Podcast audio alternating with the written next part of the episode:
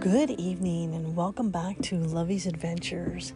Happy Saturday to you all around the world, as this podcast is now officially in 45 states in the U.S. and holding strong, and in 50 countries around the world. And we continue to grow every single day to help spread that message of faith, hope, love, and forgiveness, and absolutely adventure. And in the spirit of Christmas, this holiday season, I bring to you this evening, "'Twas the Night Before Christmas." So grab your cup of hot cocoa and your teeny little marshmallows and throw them on top. Grab your bucket of popcorn, grab your family, and sit around the fireplace with your nice, warm, cozy blanket. Come on, buttercups, go grab your family, go grab the kids, and join me for another adventure of 'Twas the Night Before Christmas. As I'm looking outside this evening and I see all of the beautiful Christmas lights, and I look over at my tree and I see my beautiful tree, and I see mine and Milo's stocking hanging, and Christmas is just the most beautiful thing in the whole wide world. In the spirit of giving, in the spirit of laughter and jolliness and presents and lots of food and snacks and treats. My favorite are Rice Krispie treats and peanut brittle, homemade peanut brittle. And I know how to make both. I know, shocking. Come on, buttercups. Je t'aime beaucoup le chocolat. Je t'aime beaucoup Swiss chocolate.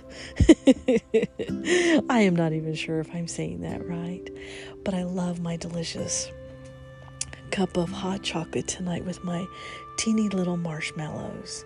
Bonjour, konnichiwa, aloha, mahalo, ohayou gozaimasu, salamat pagi, dobra utra, bon dia, buenos dias.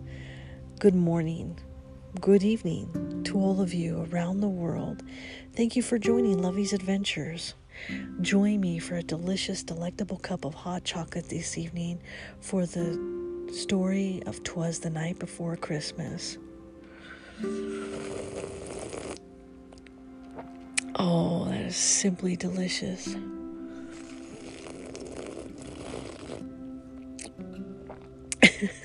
Hot chocolate is definitely harder to sip because the marshmallows keep getting stuck on my lip.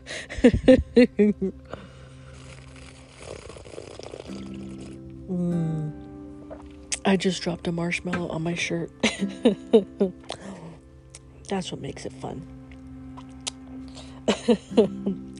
Well, I guess that is going into the wash tonight. A big giant marshmallow jumped out onto my shirt. Hot chocolate cheers, my friends. And it's a pretty night tonight. And baby, it's cold outside.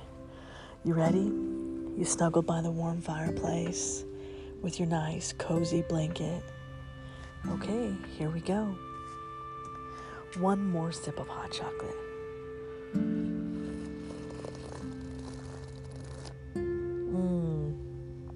That is absolutely heaven.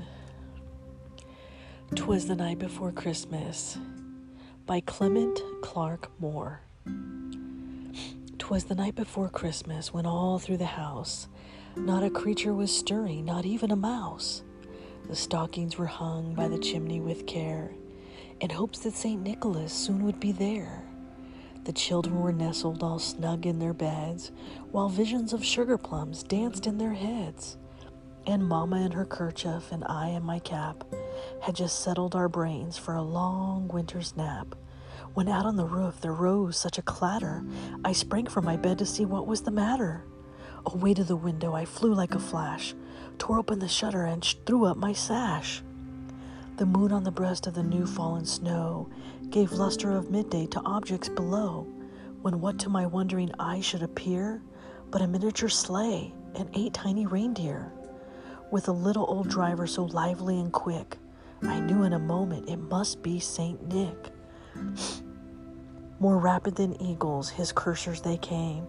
He whistled and shouted and called them by name. Now Dasher, now Dancer, now Prancer and Vixen, on Comet, on Cupid, on Donner and Blitzen.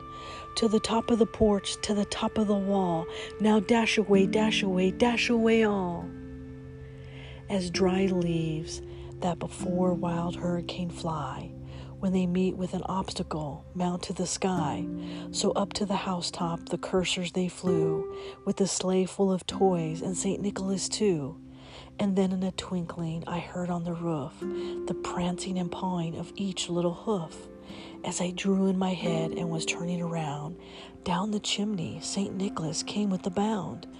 He was dressed all in fur from his head to his foot, and his clothes were all tarnished with ashes and soot. A bundle of toys he had flung on his back, and he looked like a peddler just opening his pack. His eyes, how they twinkled, his dimples, how merry. His cheeks were like roses, his nose like a cherry. His droll little mouth was drawn up like a bow, and the beard on his chin was as white as the snow. The stump of a pipe he held tight in his teeth, and then the smoke encircled his head like a wreath. He had a broad face and a little round belly that shook when he laughed like a bowl full of jelly. He was chubby and plump, a right jolly old elf, and I laughed when I saw him in spite of myself. A wink of his eye and a twist of his head soon gave me to know I had nothing to dread. He spoke not a word, but went straight to his work and filled all the stockings, then turned with a jerk, and laying his finger aside of his nose, and giving a nod, up the chimney he rose.